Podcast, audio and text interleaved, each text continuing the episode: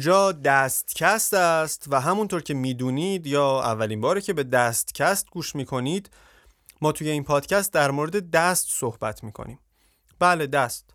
و اگه خدایی نکرده یک لحظه از ذهنتون گذشت که وا یه پادکست در مورد دست مگه چقدر میشه در مورد دست حرف زد؟ باید بگم حرفای زیادی وجود داره که میشه در مورد دست گفت. و تا الان چند تا گفتیم و 70 80 تا دیگه هم تو برنامهمون هست که بگیم. و این هفتمین اپیزود دستکست است خانه گل گلوریا اسپانسر این اپیزود دستکست شده حالا داستان این کسب و کار خوشگل چیه؟ خانه گل گلوریا رو دو تا خانوم که عمر رفاقتشون به 20 سال می‌رسه راه انداختن و در واقع تراریوم تولید می‌کنن. حالا تراریوم چیه؟ یه سری box و ظرف شیشه که توش گل و گیاه رشد می‌کنه. به نظرم یکی از چیزهای دکوری خیلی خوشگله که در عین حال فضای سبزم به خونه زندگیمون اضافه می‌کنه. این تراریوما توی شکلهای مختلف و با دست تولید میشن که می‌تونید به تناسب دکوراسیون خونتون هر شکلی که خواستین رو انتخاب کنید. حتی یه سریاشون کاربرد آباژور داره که ترکیب نور و گل و گیاه واقعا چیز جذابی آب در اومده.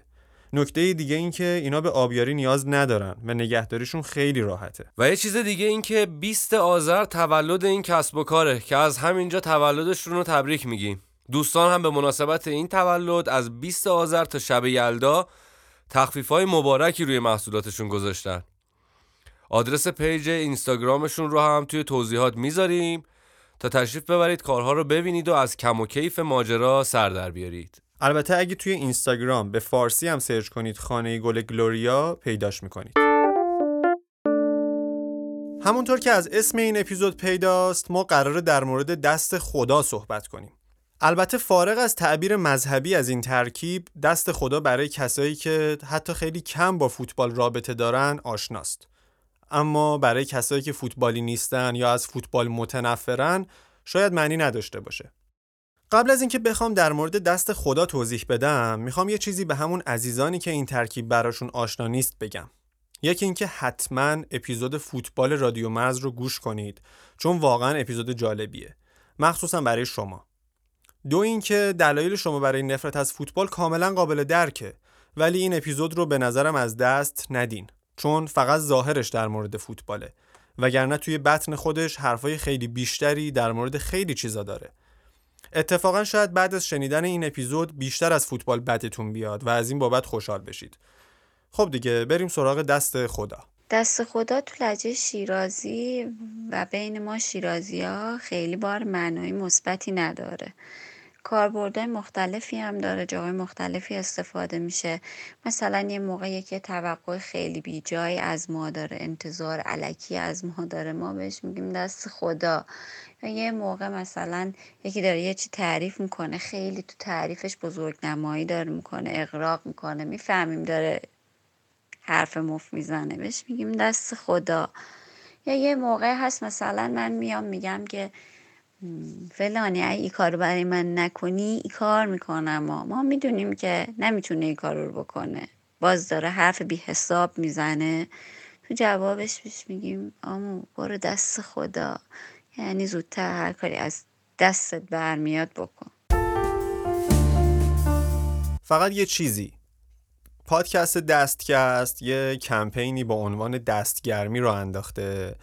که با کمک شما و دوستان و همدستی کسایی اتفاق میفته که دوست داشته باشن تو این کمپین حضور داشته باشن. جزئیات این کمپین رو ما بعد از داستان خانواده یک دست براتون خواهیم گفت. سلام. ایشون که خودش رو معرفی نکرد شارخ بود و منی که خودم رو دارم خدمتتون معرفی می‌کنم پرهام هستم. اما من شخصا درک نمی‌کنم چطور ممکنه آدم از فوتبال بدش بیاد. به هر حال شارخ تا حدی منو قانع کرد که پیش میاد. من دیگه حالا این قضیه رو کشش نمیدم. اما قبل از اینکه وارد داستان بشیم و بگیم که چی شد فوتبال به قبل و بعد از دست خدا تقسیم شد یه مقدمه تلخ داره.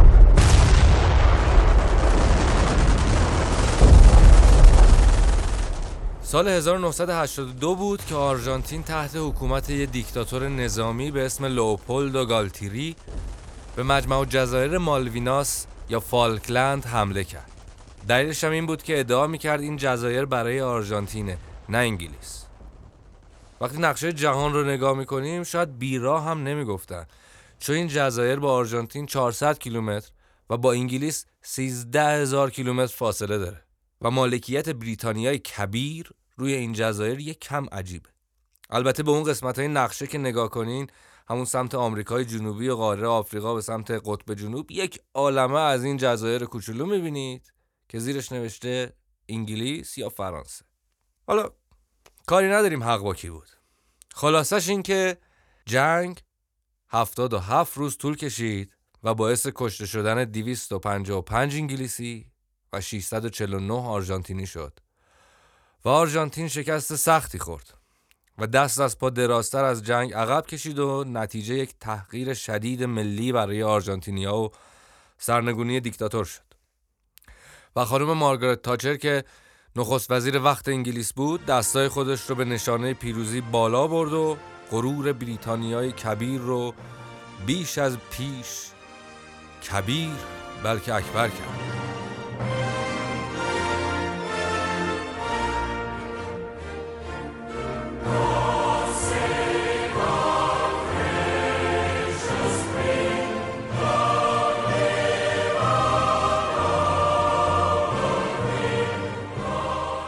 جنگ دیگو آرماندو مارادونا 22 ساله بود و همون موقع بود که از بوکا جونیورز آرژانتین رفت بارسلونای اسپانیا و رکورد نقل و انتقالات فوتبال جهان رو با 5 میلیون یورو شکست. بله، فقط 5 میلیون یورو. الان با این پول سردار آزمون هم نمیشه خرید. بارسلونا خیلی برای مارادونا خوش‌یمن نبود. افت کرده بود و نمی‌تونست بازی خودش رو انجام بده و آخرش هم سر فینال جام حذفی بین بارسلونا و اتلتیکو بیلبائو یه دعوای خونین بین بازیکنای دو تیم شک گرفت و مارادونا هم تا می‌تونست زد. و یه جا هم با لگد رفت تو صورت بازیکن حریف که ویدیوشو حتما توی اینستاگرام دستکست می‌ذاریم. زد له کرد طرفو. فوتبال اسپانیا یه مدت محرومش کرد و اونم بهش برخورد و با پیشنهاد ناپولی ایتالیا یک بار دیگه رکورد خودش رو با 7 میلیون یورو شکست و از بارسلونا رفت به شهر مافیا پرور ناپل. بعدا معلوم شد که کلا خیلی تو بارسلونا راحت نبوده و از این انتقال راضی نبوده. نه خیلی می‌تونست بازی خودش رو انجام بده، نه خیلی رابطه خوبی با طرفدارا داشت خلاصه که اوضاع باب میلش نبوده و اون کتککاری شاید یه جورایی عمدی بود تا یه کاری کنه که بارسلونا هر طوری شده ردش کنه بره. البته ناپولی اون موقع های باشگاه درب و داغون بود و اصلا در حد و اندازه های بارسلونا و مارادونا نبود و ناپل شهری بود که خیلی رابطه خوبی با بقیه جاهای ایتالیا نداشت و به خاطر داستانهای مافیایی و سبک زندگی مردمش یه جورایی همیشه ترد می‌شد و مردم بقیه جاهای ایتالیا بهشون می‌گفتن دهاتی. البته دهاتی اصلا حرف خوبی نیست. خلاصه که یه حقارت عمومی تو این شهر هم جریان داشت که باعث به وجود اومدن کینه و حس انتقام شده بود و شاید از این نظر بهترین باشگاهی بود که مارادونا می‌تونست بره. جایی که چیزی برای از دست دادن نداره و پر از حس کینه و اتحاده و منتظر فرصت تا خودی نشون بده. پیشنهاد می‌کنم مستند مارادونا که آسف کاپادیا کارگردان بریتانیایی سال 2019 ساخته رو حتما ببینید. یه مستند خیلی تر و تمیز و جذابه که زمان رواییش هم خطیه. این مستند دو ساعته از 500 ساعت تصویر و عکس دیده نشده از طرف خود مارادونا که به تیم کارگردانی داده ساخته شده. در واقع یه تیم فیلمسازی همون موقع که مارادونا تو اوج بوده برای همچین روزی داشتن فیلم می‌گرفتن. در مورد این مستندم توی صفحه اینستاگرام یه چیزایی قراره منتشر کنیم. اما دلیلی که دستکس رفته سراغ مارادونا فقط یک لحظه از زندگیشه. حتی شاید کمتر از یک لحظه. فارغ از دوران سخت و بالا پایین زیادی که تو زندگی حرفه‌ای و شخصیش داشته یک لحظه تو زندگی مارادونا هست که یک اسم خیلی ماندگار و زیبا هم داره. دست خدا.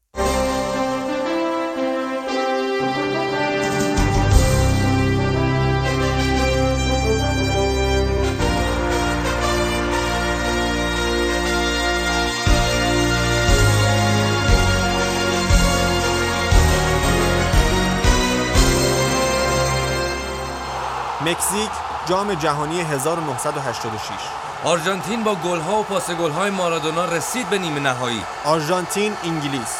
تمام مردم آرژانتین چشم به این بازی دوختن دلشون نمی‌خواد بازم جلوی انگلیس بازنده باشن. نیمه اول مساوی شد. صفر صفر. نیمه دوم تازه شروع شده بود. آرژانتین دست بالا رو داشت تا حمله می‌کرد. دفاع انگلیس زد زیر توپ اما توپ رفت سمت دروازه خودشون. مارادونا دوی سمت توپ تا هد بزنه. دروازه‌بان دوید تا توپ رو مشت کنه. گل شد گل شد. دفاع انگلیس داره به چی اعتراض می‌کنه؟ داشتم می‌گفتم مارادونا توپ رو با دست زده. ولی داور ندیده بود به کمک داور نگاه کرد. اونم ندیده بود. جفتشون گل رو تایید کرده بودن. گل شده بود. هر کی پای تلویزیون بود دید. دید که مارادونا با دست به انگلیس گل زده. جوری داشت خوشحالی می‌کرد که هیچ کس یک لحظه هم نتونست به گلش شک کنه. جوری با دست گل زده بود که انگار یه کار عادیه.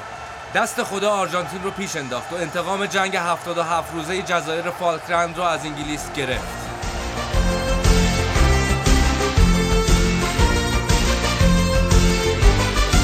این گل انقدر عجیب بود که تا همین الان بیشتر از اینکه آدمها و کارشناسا در مورد گل قرن که اتفاقا تو همین بازی به ثمر رسید چیزی بگن همه در مورد دست خدا حرف می‌زنن. همه یادشونه گل دوم آرژانتین و مارادونا چه جوری زد. از وسط زمین همه رو دیریب کرد و آخر سر پیتر شیلتون دروازه‌بان انگلیس رو هم جا گذاشت و توپو با یه بغل پا کرد تو دروازه. یکی از زیباترین گلای تاریخ فوتبال. اما همه در مورد گلی صحبت می‌کنن که مارادونا با دست زد.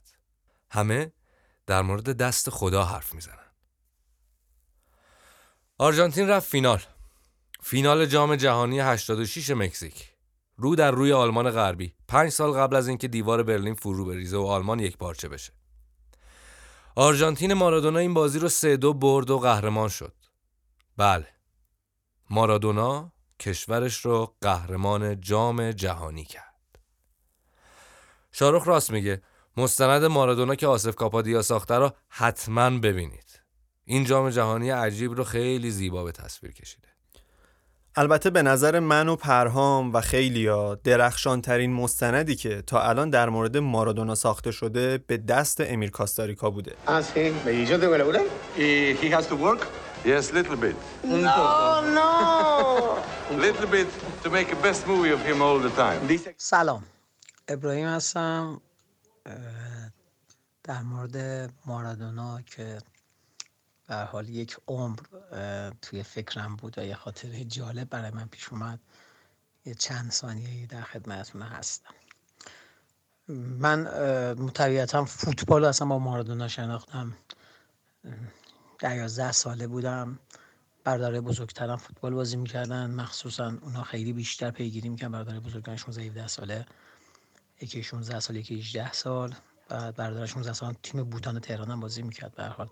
خیلی فوتبالی بودم. منم 10 ساله فقط وقتی که منو گاهن ببرن فوتبال حتی لباسای ورزشیشون رو من میشستم. ماردونا 1990 وقتی من بازیاشو می‌دیدم لذت بردم. یعنی فقط یادمه که جام جهانی 1990 فینال وقتی یکیچ باخت آرژانتین به آلمان گریه های ماردونا منو به گریه انداخت. 94 اون اتفاقات عجیب بازی با نیجریه و یونان و بعدم اون محرومیت ها خب به حال تمام فوتبال من شده بود مارادونا اسطوره من مارادونا. هیچ وقت فکر نمی‌کردم یک روزی پیش بیاد که من بتونم حتی مارادونا رو ببینم. هرچند خب آرزو من بود. پوسترها آدامس هایی که اون موقع می خریدیم و نمیخوردیم فقط به خاطر اینکه بتونیم عکس مارادونا رو از توش بتونیم در بیاریم. تا سال 2018 که قسمت شد من جام جهانی 2018 باشم. به اتفاق تیمی که آقای فردوسی پر زحمت کشید هماهنگی‌هاش رو انجام داد که برای جام 2018 ما بودیم توی روسیه و بعد از حتی حذف تیم ملی هم عادل فردوسیپور عزیز خواهانه این شد که ما بمونیم و حالا کارمون رو انجام بدیم گزارش تهیه کنیم. و خب ما که عشقمون فوتبال بود و یه عمری با فوتبال گذرونده بودیم خیلی جالب بود که همچنان می‌تونستیم به کار خودمون انجام بدیم. تا اینکه آقای فقانی داور بازی فرانسه و آرژانتین شد. اگه اشتباه نکنم یک 16 هم یک هشتم. حالا بازی تو ورزشگاه کارا... کازان آرنا فکر می‌کنم یک هشتم بود دیگه. من تو ورزشگاه بودم. دوربین تو دستم بود. فیلم برداری می‌کردم. برها گزارش تهیه می‌کردیم و بازی مختلف تصاویری که تا اونجا که می‌تونستم هرچند کارت خبرنگاری هم نداشتم و خیلی قاچاقی داشتیم این کار رو انجام می‌دادیم دیگه. به عنوان یه توریست با دوربینی که داشتیم کار می‌کردیم. آقای فغانی زحمت کشیدن بلیت داده بودن بلیت خود جایگاهی رو داده بودن به ما که وسط بازی بود یعنی وسط استادیوم بود. بازی رو داشتیم همینطوری ضبط می‌کردیم تا اینکه یکی زد رو شونه‌م گفت ببین بالا سرت کیه؟ بالا سر من قسمتی که بودم بین طبقه اول و دوم. ما تو طبقه اول بودیم جای VIP خاص. بین طبقه اول و دوم که یه CIP خیلی عجیب و غریب داشته یه سری آدم ها بودن. برگشتم و خوشگم زد. باورم نمی‌شد. ماردونا بود. ماردونا رو داشتم می‌دیدم. با فاصله چهار پنج متری من. هنگ هنگ بودم. یعنی اون چند دقیقه که من داشتم نگاش می‌کردم اصلا یادم رفت برای چیه اینجا بود چی کار دارم کنم حتی بعد که اومدم شب تو هتل داشتم فکر می‌کردم چرا من دوربین در بودم عکس سلفی بندازم با خودت با مارادونا چون به حال تو جام جهانی آدمای مختلف رو می‌بینی باشون عکس میندازی. مثلا من توی پرواز مایکل اوون کنارم بود باش عکس انداختم. خیلی آدم های دیگر رو دیدم. نزدیک مسی رو دیدم کریستیانو رونالدو رو دیدم. دیدی دشام رو دیدم. خیلی لذت بخش بود. به اینا کسایی بودن که تو جوونی های من بازی کرده بودم دیده بودمشون لذت. بخش اما وقتی من مارادونا دیدم واقعا هنگ کردم. مگه میشه من مارادونا رو دارم می‌بینم؟ یک عمر مارادونا مارادونا تو ذهن ما بود. یعنی هنوزم میگم هیچ بازیکنی نخواهد آمد هیچ وقت نخواهد آمد مثل مارادونا بشه. خیلی لذت بخش بود بازی من که ماردونا رو دیدم ولی الانم دارم حسرت می‌خورم چرا یه عکس باش ندارم. هرچند همونجا همون لحظه که ماردونا رو دیدم تمام اون چیزی که من فوتبال خواهانش بودم بهش رسیده بودم ماردونا رو دیده بودم. و دیگه چیزی برای به دست آوردن نداشتم.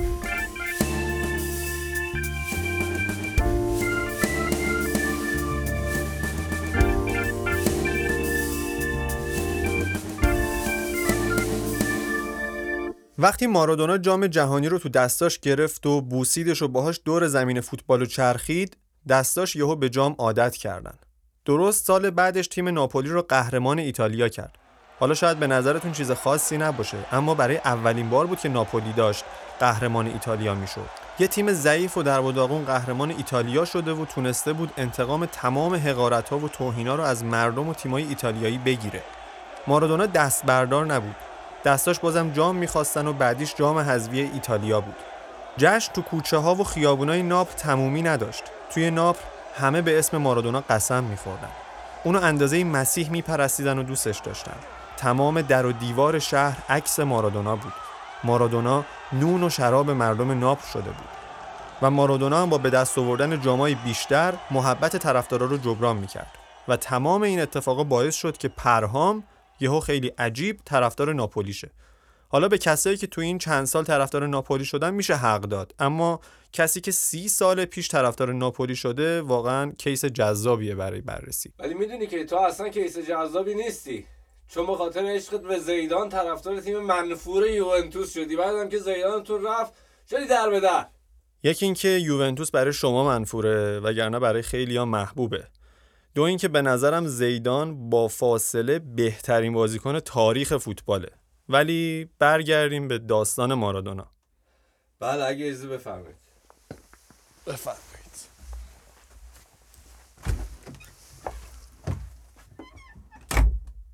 خب مارادونا از وقتی پاش رو گذاشت تو ناپل با مافیای ناپلی بروبیایی رو شروع کرد.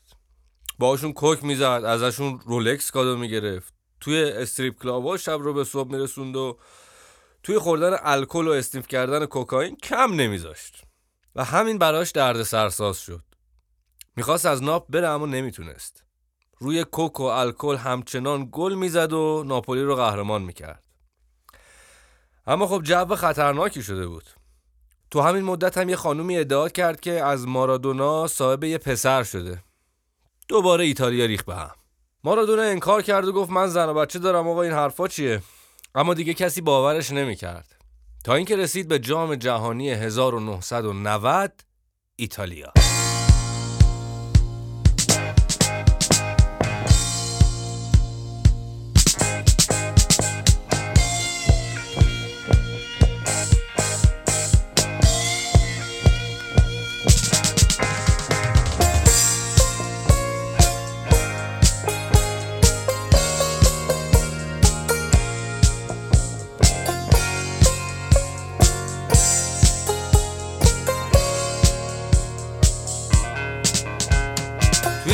خبری از دست و دست خدا نبود.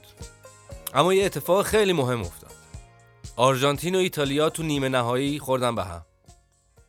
حالا مارادونا مقابل مردم ایتالیا وایساده بود.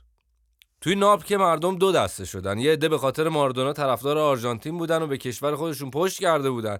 یه عده ازش می‌خواستن که جلوی ایتالیا خوب بازی نکنه و شکست بخوره. اما مارادونا عالی بازی کرد. و آخرش با تیم آرژانتین تو ضربات پنالتی ایتالیای میزبان رو حذف کردن. بله. مارادونا از چشم مردم ایتالیا افتاد. چون داشت سر می‌کرد مردم کشور خودش رو خوشحال کنه. تا اینکه آرژانتین رسید به فینال. یه فینال تکراری با آلمان غربی. اما از دست مارادونا و همتیمیاش کاری ساخته نبود و جام جهانی رو دو دستی تقدیم آلمان غربی کردن و دست از پا درازتر برگشتن کشور خودشون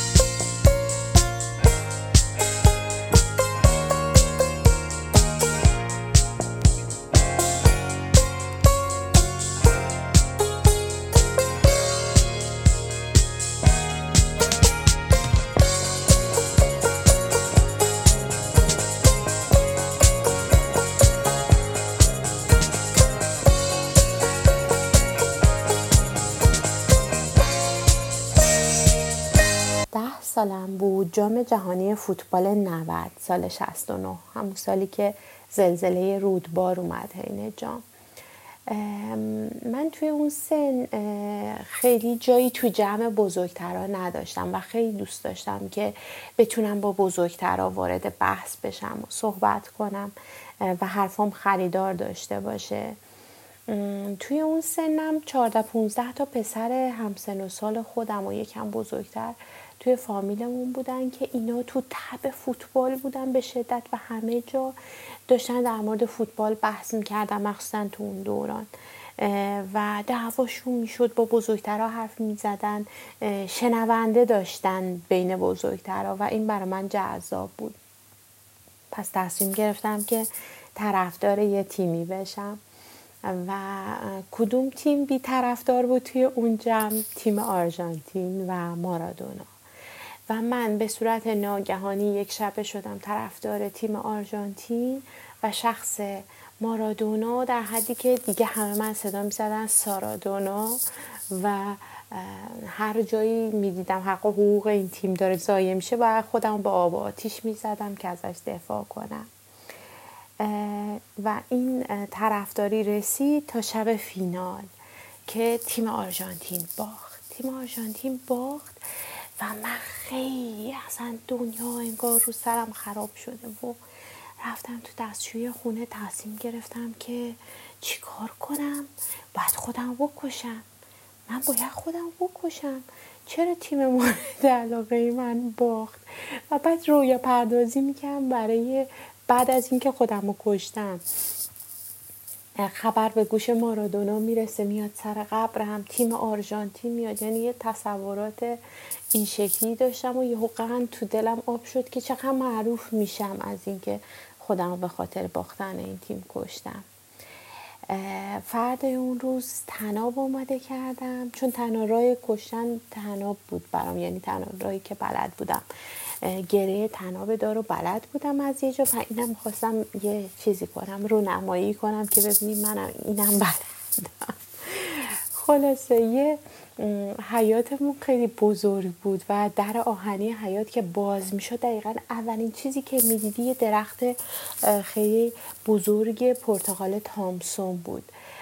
رفتم بالای اون درخت تنابه رو خیلی با اشتیاق آماده کردم. قبلش هم توی اتاق روی دیوارم تو اتاقم نامه های خدافزی نوشتم و خلاصه کلی دیوار رو کثیف کردم و نشستم روی درخت تنابم انداختم دور گردنم و داشتم تصور می‌کردم که پدر مادرم می‌رسن خونه و من جنازم داره باد تکون میده از این درخت و جیغ می‌زنن. همسایه ها جمع میشن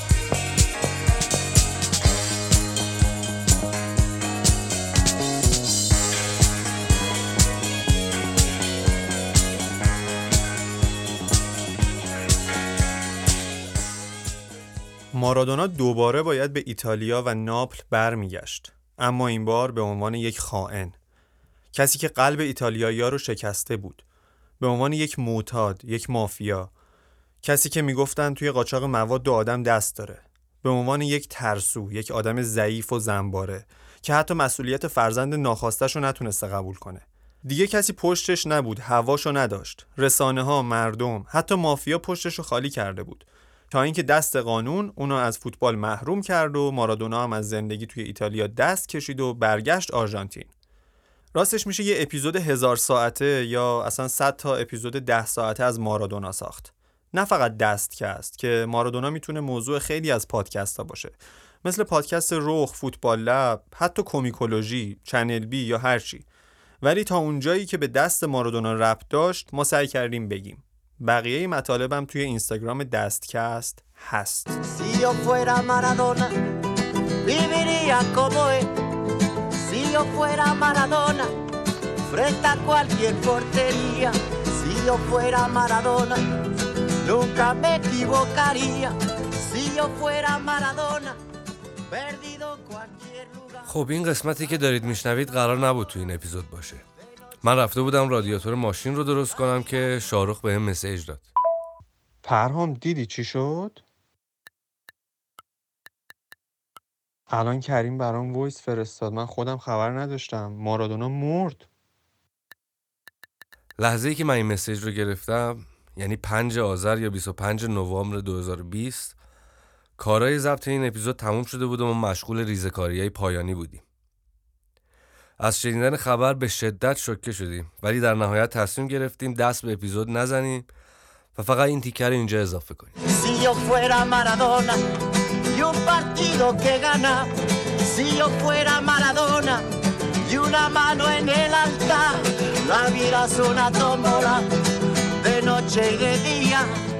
La vida es una tómbola y arriba y arriba remata la Vamos ahí, esa. El maestro. وقتی در مورد نقش و تاثیر دست توی فوتبال صحبت می‌کنیم فوتبال به عنوان یه ورزش و مسابقه که اساسا با پا شناخته میشه خیلی چیزا میشه گفت که شاید اندازه دست خدا توی فوتبال اثرگذار نبوده باشن. اما کی می‌دونه؟ شایدم بودن. ما نمی‌دونیم. البته یه چیزی من بگم یه پرانتزی اینجا باز کنم که ما کلا بحث دروازه‌بان رو از این قضیه فاکتور گرفتیم. چون کارهایی که دروازه‌بانا با دستاشون تو فوتبال انجام میدن چیز خاص و عجیبی نیست در کل. وظیفه‌شونه که با دست توپو بگیرن یا هرچی بله وظیفه‌شونه. به حال یادم میاد یه بارم ایرلند جنوبی از دست ضربه خورد بعد ضربه هم خورد. تو مسابقات مقدماتی جام جهانی 2010 تیری آنری اسطوره باشگاه آرسنال دو بار با دست توپ رو کنترل کرد تا تونست یه پاس گل به ویلیام گالاس بده. اونم گل زد و باعث شد فرانسه به جام جهانی صعود کنه. بعد از این بازی رسانه های انگلیسی مثل سال 86 دوباره از ترکیب دست شیطان برای این اتفاق استفاده کردن. و البته از محبوبیت آنری هم تو انگلیس کم شد. حالا نه چون من عاشق تیری آنری باشم که اینو دارم میگم ها ولی کسی توی فرانسه ازش متنفر نشد. این کار رو برای خوشحالی و افتخار کشورش کرد. البته نمیگم اخلاقیه یا درسته یا هرچی فاز ناسیونالیستی هم نمی‌خوام بگیرم. ولی مثل مارادونا قضاوت مردم کشور مقابل براش مهم نبوده حتما. داشت به کشور خودش فکر می‌کرد. کلا شاروخ عاشق فرانسوی آقا همه بدونن. خوبم بلده توجیه کنه این کارهای غیر اخلاقی رو. نمی‌دونم چطور شد. دست مارادونا خوبه. دست تیریانری بده. عجب. بگذریم واقعا. دستای دیگه ای هم توی فوتبال جهان در کار بودن که داستان شده. ولی به نظرم قبلش بریم سراغ پادکست فوتبال لب و صحبتهای هادی در مورد دست در فوتبال. درود بر شما. من هادی هستم از پادکست فوتبال لب. می‌خوام تشکر کنم از دستکست عزیز که یه فرصتی به من داد که با شما هم بتونم صحبت بکنم. در مورد دست خیلی حرفا میشه زد. خیلی دستا هستن که توی فوتبال تأثیر گذارن شاید معروفترین دست فوتبالی دست دیوگو مارادونا باشه که به دست خدا معروف شد به انگلستان گل زد. این برای خیلی ها محبوبه برای خیلی ها هم منفوره. یه دست دیگه ای داریم که واسه اکثر فوتبالی ها منفوره. دست تیری آنری که با اون خطای هندی که انجام داد و خلاصه گلی که به ایرلند زدن رفتن به جام جهانی. دست کمک داور رو داریم که به حال آفساید اعلام می‌کنه.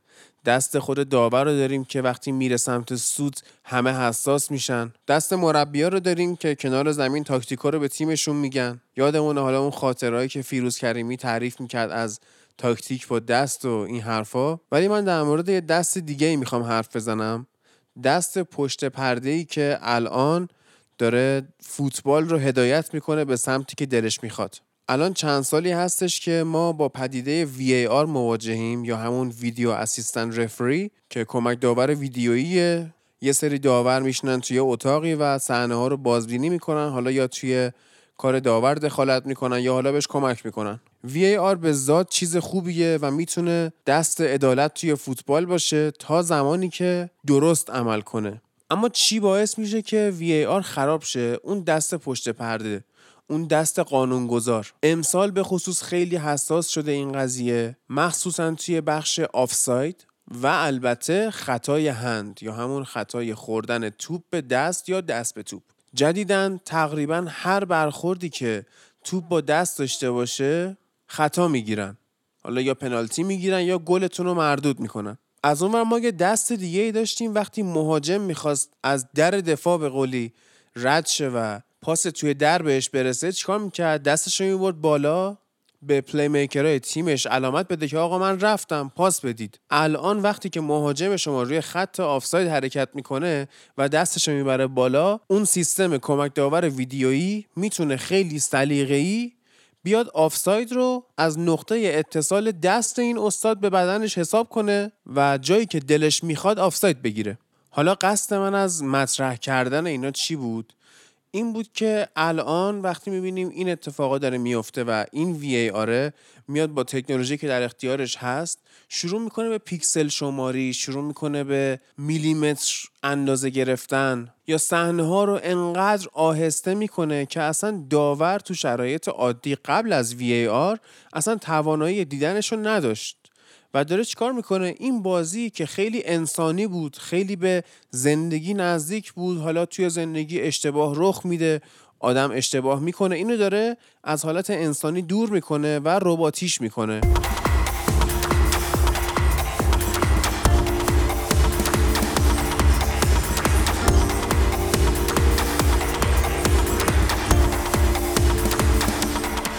توی همون جام جهانی 2010 آفریقای جنوبی تیم ملی اوروگوئه با تیم ملی غنا بازی داشت. فکر می‌کنم یک هشتم بود ولی راستش نرفتم سرچ کنم همینجوری. بازی یک یک بود و غنا داشت بازم حمله می‌کرد که مهاجم غنا یه شوتی یا هدی زد و توپ داشت وارد دروازه می‌شد که سوارز مهاجم اوروگوئه روی خط با دست توپو گرفت. عین یه دروازه‌بان دستشو دراز کرد و توپو گرفت. ریسک کرد. یه دیوونه بازی تمام ایار چون به هر حال پنالتی می‌شد و پنالتی هم اغلب گل میشه. ولی سر همون چند درصد که گل نشه این کار رو از روی غریزه انجام داد. و پنالتی گل نشد. البته این حرکت انقدر تابلو بود که این دفعه داور عزیز دید و سوارز رو اخراج کرد. اما همین حرکتش باعث شد بازی بره وقتای اضافه و آخرش توی ضربات پنالتی اوروگوئه غنا رو شکست داد و به یک چهارم صعود کرد. سوارز شد قهرمان اوروگوئه و منفور غنا و قاره آفریقا. خب دیگه به نظرم یکم فضا رو عوض کنیم. راستش این دفعه نه آقای یاشار یداللهی با من دعوا شده و نه من با ایشون به مسئله خوردم. در واقع اصلا این دفعه دعوایی در کار نبوده. اما به گوش ایشون رسیده که مخاطبای عزیز دستکست از صدای ایشون بدشون می اومده. ایشون هم قهر کرد و ناراحت شد و از دست ما شاکی شد که این چه صدایی رو صدای اصلی من گذاشتین. راستش رو بخواین این پیشنهاد من بوده و من از ایشون عذر می‌خوام. ولی خب به نظرم اون صدا قبلیه خیلی بیشتر به شخصیت و روحیه ایشون می اومده ولی این دفعه هم به هر ضرب و زوری بوده و با وسوسه فوتبال ما ایشون رو راضی کردیم که تشریف بیارند و در مورد موسیقی و رابطهش با فوتبال برای ما صحبت کنن. سلام. پیش از هر چیز لازم است بگویم. از روز اول شرط بنده با آقایان این بوده که در صورت ناشناس بودن همکاری می‌کنم. و آقایان هم گفتن صدا را تغییر می‌دهند. اینکه صدایی که ساختن برای بعضی از مخاطبان آزاردهنده بوده از دست بنده خارج است. مطلب بعد این که من دیگر نمی‌خواستم با این پادکست همکاری کنم. ولی چه کنم که موضوع فوتبال بود و علاقه من به فوتبال بیش از حد تصور. این شد که در تصمیمم سست شدم. برویم سر اصل مطلب. می‌خواهم درباره موسیقی لیگ قهرمانان اروپا حرف بزنم. حتما همه این موسیقی را شنیدید. اگر هم نشنیدید یا به خاطر ندارید آقایان زیر صدای من و بعد از پایان عرایزم پخش می کنند. این موسیقی را آهنگساز انگلیسی تونی بریتن به سال 1992 بر اساس اثر معروف جورج فردریش هندل زادوک پریست یا زادوک کشیش ساخته زادوک کشیش هم سرودی است که هندل برای تاجگذاری شاه جورج دوم به سال 1727 تصنیف کرده اما من می‌خواهم درباره نکته دیگری جز موسیقی صحبت کنم. درباره لحظه کوتاه که به خاطر این سرود به وجود می آید لحظه ای که این سرود در استادیوم پخش می شود و مفهوم ملیت را کنار می زند لحظه ای که 22 بازیکن و سه داور در یک صف بلند از هر گوشه جهان کنار هم ایستادند این سرود مانند سرودهای ملی در استادیوم پخش می شود ولی مفهومی به نام ملیت در کار نیست بازیکنان هر دو تیم زیر لب سرود را می‌خوانند و طرفداران فوتبال در سراسر کره زمین در آن لحظه در اوج هیجان برای شروع مسابقه لحظه شماری می کنند و خود را به هیجان نهفته در موسیقی می سپارند و انگار جهان در آن لحظه به هم پیوند خورده و چیزی به اسم مرز و ملیت رنگ خود را از دست می دهد. این لحظه را فوتبال و موسیقی دست در دست همدیگر پدید می آورند. پاینده باشید یاشار یداللهی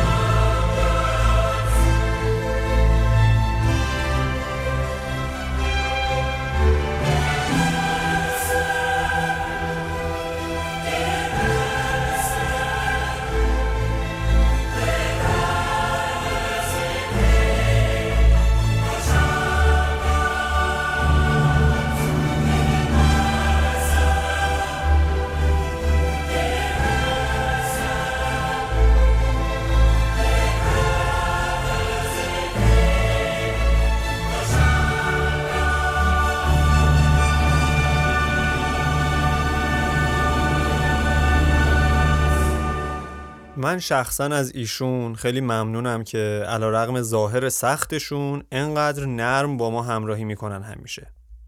خب باید بگم که موارد دیگه ای هم در فوتبال جهان هست در مورد دست اما وقتشه که بریم سراغ نقش دست در فوتبال ایران.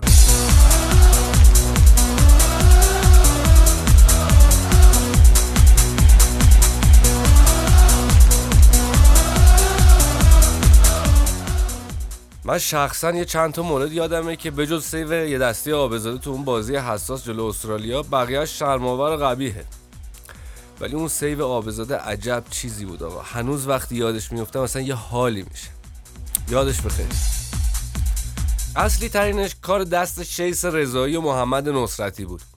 این دو تا بازیکن بامزه و بچه باحال که دفاع پرسپولیس بودن توی بازی کذایی وقتی پرسپولیس گل زد و کل تیم رفتن برای خوشحالی و پریدن سر و کول هم دیگه این دو نفر شیرین کاری با دستاشون انجام دادن که واقعا جاش نیست بگم. حتی توی اینستاگرام هم قرار نیست تصویرش رو بذاریم. چرا؟ اتفاقا می‌ذاریم. که بهتر نذاریم به نظر من. خلاصه که یه بار نصرتی با دست یه بارم شیس رضایی با دست یه شیرینکاری کردن و به فوتبال ایران یادآوری کردن که اوضاع از چه قراره و چه بلایی سر فرهنگ ورزش اومده. ولی یکی دیگر یادمه که میشه گفت. که اونم متاسفانه خالی از اخلاق و به شدت زشت و تکان دهنده است. یه دربی معروف داریم که تو اون بازیکنای پرسپولیس استقلال بعد جوری از خجالت هم در اومدن. داورم داشت همه رو اخراج می‌کرد تا اینکه اصلا بازی رو متوقف کرد گفت پاشین بری خونتون آقا. تو اون کتککاری معروف جناب آقای پرویز برومند که دروازه‌بان استقلال بود سر یه جنگ لفظی با مشت کوبید تو صورت پایان رفت. فکر یه دروازه‌بان با تمام زورش مشتشو بکوبه تو صورتت. گفتی دربی یاد اون بازی افتادم که استقلال یکیچ بود. دقیقه 90 این طورا یعنی داشت بازی تموم می‌شد. امیر قلنویی علی علیزاده رو فرستاد تو زمین. در واقع علیزاده قبلا بازیکن پرسپولیس بود که بعدا اومده بود استقلال. داستان عجیب اینجا بود که چطور وقتی تیمت جلوه و بازی داره تموم میشه یهو یه مهاجم هدف میفرستی تو زمین. خلاصه علی علیزاده اومد تو پرسپولیس یه کورنری زد و علیزاده بلند شد رو هوا و با دستش که اسپک خیلی ناز زد به توپ. توی محوطه جریمه خودشون. و پنالتی برای پرسپولیس و گل مازیار زاره و یه مساوی دیگه در تاریخ دربی. تو این قضیه به نظر می‌رسه دستای پشت پرده اصلا در کار نبوده و هیچ کس به هیچ کس هیچ امری نکرده که بازی باید مساوی بشه. چقدر اتفاقی و عجیب. البته راجع به دستای پشت پرده ما می‌خواستیم با آقای مایلی کوهن هم یه صحبتی بکنیم. ایشونو پیدا نکردیم به هر حال. حیف. البته علیزاده به جز اینی که شاهرخ گفت کلا به دستاش معروف بود. ایشون استاد اوت دستی بود. یه جوری اوت رو با دست پرت می‌کرد که هیچ فرقی با کرنر نداشت. چه بسا بدتر و خطرناکتر. بعضا وسط زمین اوت مینداخت وسط محوطه جریمه حریف توپ میمد پایین غریب بود واقعا اوت دستیاش غریب بود محکم. یادت توی دربی یه اوت انداخت توپ رفت تو دروازه؟ داوره بود تو خودش که چی شد؟ این یارو چی کار کرد؟ اصلا فکر کنم بعد همون بود که توی دنیا اینجور اوت دستی مد شد و توی تاکتیک های تیمی مورد استفاده قرار گرفت. البته آقای گرینویل هم از معدود کارهای مفیدی که برای تیمش می‌کرد همین اوت دستی بود که عمرن به پای استاد علیزاده نمی‌رسید. اما کلا تو فوتبال ایران مهمترین نقش دست تو مستطیل سبز نبوده و نیست. همیشه داستان اصلی دستای پشت پرده است. که چه کسایی چه تصمیمایی برای چه تیمایی و به چه دلایلی می‌گیرن. یا یه دستی میاد تیم پاس تهران رو برمیداره می‌ذاره تو همدان. یه دست دیگه میاد یه قرارداد عجیب و غریب با یه مربی دوزاری میبنده که با اون پول می‌شد گواردیولا یا زیدان رو سرمربی تیم ملی ایران کرد. یه دست دیگه که تا آرنجم تو جیب مردمه میاد به یه باشگاه مردمی کمک می‌کنه و اتفاقا میشه رفیق گرمابه و گلستان و اسطوره های باشگاه. خلاصه داستان دست تو فوتبال ایران خودش یه اپیزود چه بسا بیشتر. ولی یه دست تو فوتبال ایران هست که به نظر من واقعا تاریخیه. تو بازی دوستانه بین ایران و آلمان تو ورزشگاه آزادی موقع سرود ملی آلمان 80 هزار نفر دست راستشونو به نشانه های هیتلر بردن بالا. واقعا کی باورش میشه؟ و اینطوری به آلمانیا خوش آمد گفتن. واقعا لحظه تکان دهنده ای بود. هرچند اون 80 هزار نفر صرفا می‌خواستن بامزه باشن مثل همیشه ولی بعضی وقتا این بامزه بازی ها خیلی تلخ میشه. کاور این اپیزود هم عکس دست خدای مارادونا و لحظه به ثمر رسیدن گلش به انگلیس و توضیحی نداره. همه چیز روشنه. پس دعوت می‌کنم به داستان جدید خانواده یک دست گوش کنید.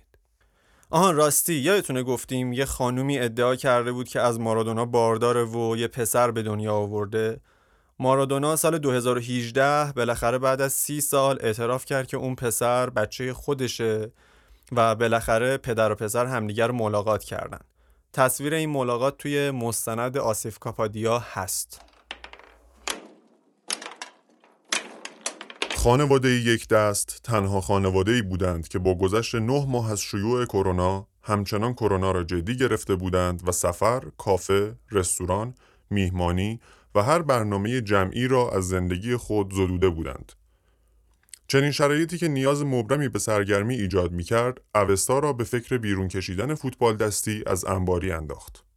که مثل همیشه با موافقت خنسر و مخالفت خانم اشاره همراه بود. تموم نشد اون فوتبال دستیتون این توپ شما همش داری می‌خوره به مغز و روان من بس دیگه. مامان تازه رسیدی یک چهارم. حالا حالا باید توپ رو تحمل کنی. خب مامان چرا تو هم نمیای بازی کنی؟ خوشت میادا من از هر چیزی که به فوتبال ربط داشته باشه بدم میاد. فوتبال دستی فوتبال پایی حالا هر چی. ای ولی اون دفعه که آرسن ونگر رو دیدی تو تلویزیون که گفتی خیلی خوش تیپه که. چه ربطی داره؟ جالب بازی تو شد. جالب شد. اگه آرسن ونگر خوش پس شما درست من ندیدی تو این چهل حالا حداقل بیا تماشا کن مامان حال میده. من یه بار فوتبال تماشا کردم برای همه عمرم بسه وای مامان تو رو خدا اون خاطره رو تعریف نکن دوباره مرسی. کدوم خاطره؟ تو رو خدا بگو مامان. حوصله ندارم. بگید بابای فوتبالیتون تعریف کنه. بله با کمال میل خانم اشاره. یه لحظه وایسا. وای. حلقه بابا یه سانت بکش. بابا با دست زدی که قبول نیست. اون موقع که با دستگل می‌زنن قبولم می‌شد شما هنوز به دنیا نیومده بودی عزیزم. اوستا هم همینطور. فقط من بودم و مادرتون و حلقه دختر گل بابا. شروع شد.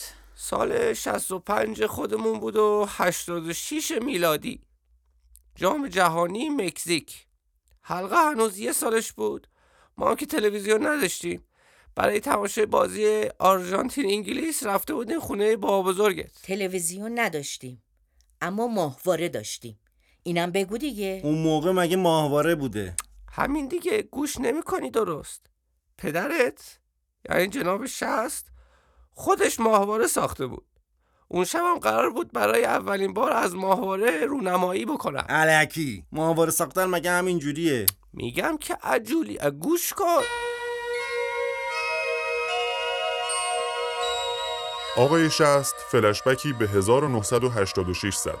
یک عصر زیبای بهاری در اردیبهشت که حساسیت فصلی خانم اشاره دست از سرش بر نمی داشت. گریه و زاری حلقه امان همه را بریده بود و آقای شست در عالم خودش بود و فقط و فقط به تماشای زنده فوتبال فکر می کرد. چرا که اسطوره زندگیش قرار بود تاریخ فوتبال را با دست تغییر دهد. خب شستی جون این قابلمه ویدیو چی آوردی برامون؟ این قابلمه کار dish رو انجام میده. اینم که بهش میگی ویدیو یه کاری باهاش کردم ریسیور شده.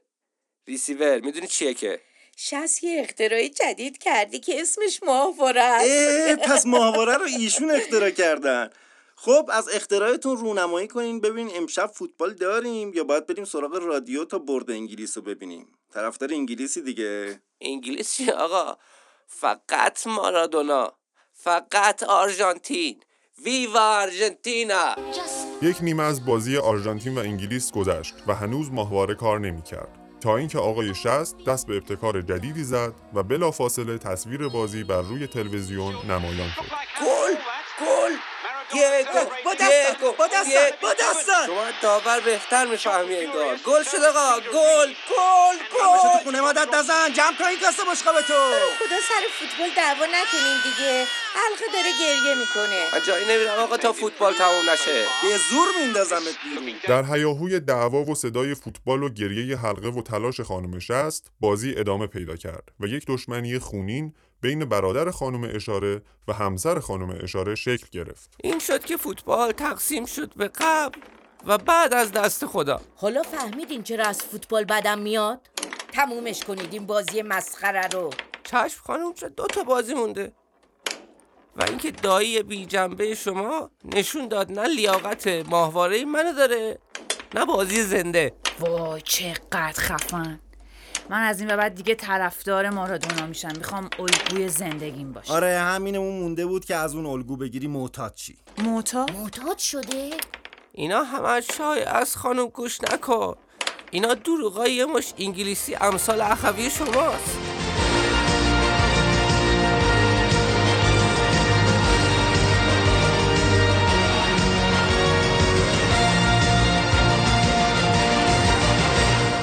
خب قبل از اینکه خداحافظی کنیم و توضیحات همیشگی بعد از خداحافظی رو بگیم می‌خوام راجع به کمپین دستگرمی یکم باهاتون صحبت کنم. کمپین دستگرمی قراره که با همدستی شما یه سری مبلغ جمع کنه و این مبالغ رو در اختیار خانم های سرپرست خانوار قرار بده. حالا اینا قراره چیکار کنن برامون؟ اینا قراره لطف کنن با دستاشون برای ما دستکش ببافن. در واقع نه برای ما برای کودکان کار برای کسانی که کار و زندگیشون توی خیابون میگذره و توی این هوای سرد دستاشون به گرم شدن نیاز داره. ما توی پیج دستکست جزئیات این کمپین رو گفتیم که اگر لطف کنید و تشریف بیارید می‌تونیم با هم بیشتر راجبش گپ بزنیم. البته توی سایت هامی باش هم یک صفحه جدیدی برای دستگرمی ایجاد شده که از اون طریق هم می‌تونید به این کمپین کمک کنید. خب بودا بونان اپیزود هفتم دستکست یعنی دست خدا. آبان ماه 99 ضبط شد و خدا می‌دونه که کی منتشر بشه.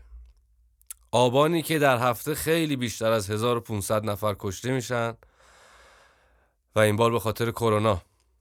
که نتیجه اپیدمی جهانی به علاوه بیکفایتی دستگاه تصمیم گیری به علاوه بیتوجهی مردم عزیزه که از هیچ مهمونی و سفر و حراجی دریغ نمی‌کنن.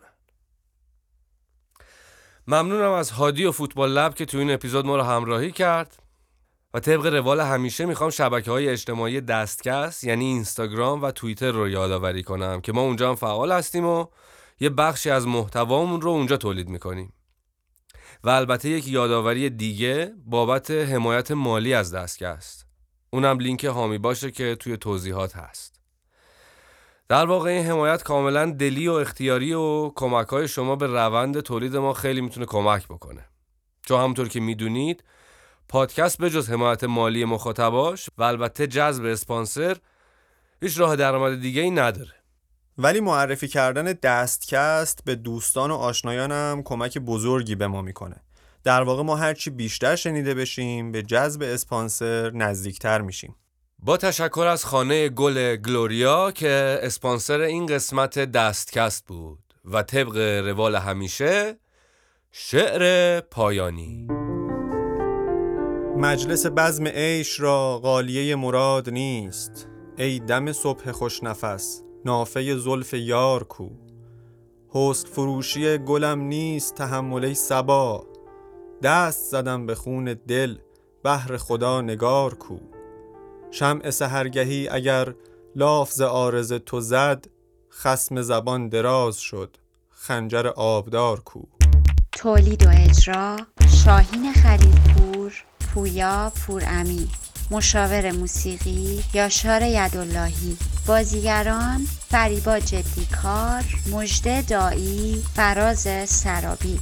با تشکر از ابراهیم گوهری، ساره بطهایی، ابراهیم کربلایی، موحد تاری مرادی، الی خوشرنگ، بهار ساسانی و محمد رضا مقیمی